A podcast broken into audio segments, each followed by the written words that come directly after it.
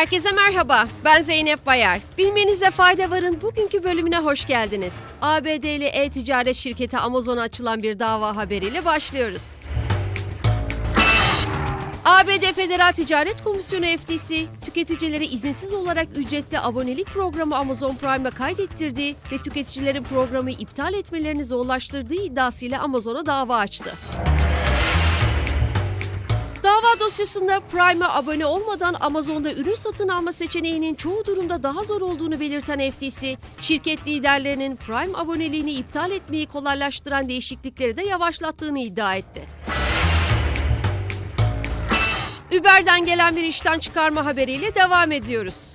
Ulaşım ağı şirketi Uber Technologies'in maliyet tasarrufu sebebiyle işe alım ekibinden 200 çalışanın işine son vereceği bildirildi.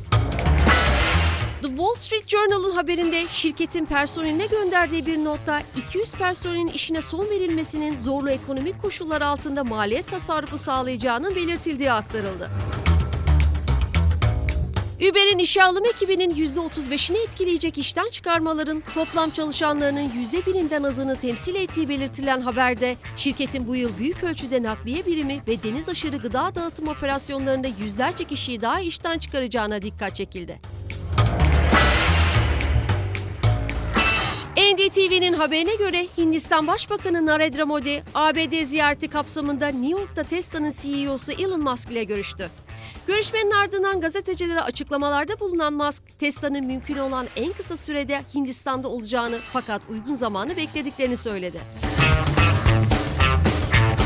Öte yandan Twitter'ın faaliyet gösterdiği ülkelerdeki yerel yasalara uyması gerektiğine işaret eden Musk, yerel hükümetlerin kanunlarına uymazsak kapatılırız. Bu yüzden yapabileceğimiz en iyi şey herhangi bir ülkede kanunlara uygun şekilde çalışmak olacaktır dedi.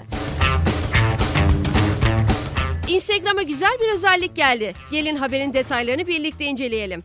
Instagram CEO'su Adam Mosseri'nin yayımladığı bir gönderide platformda fazlasıyla talep edilen video indirme özelliğinin devreye alındığı belirtildi. Mosseri konu hakkında yaptığı bilgilendirmede yalnızca herkese açık hesaplardaki Reels'in indirilebileceğini duyurdu. Öte yandan bu özelliğin yalnızca ABD'deki mobil cihazlarda ve özel olmayan hesaplarda kullanılabileceği aktarıldı.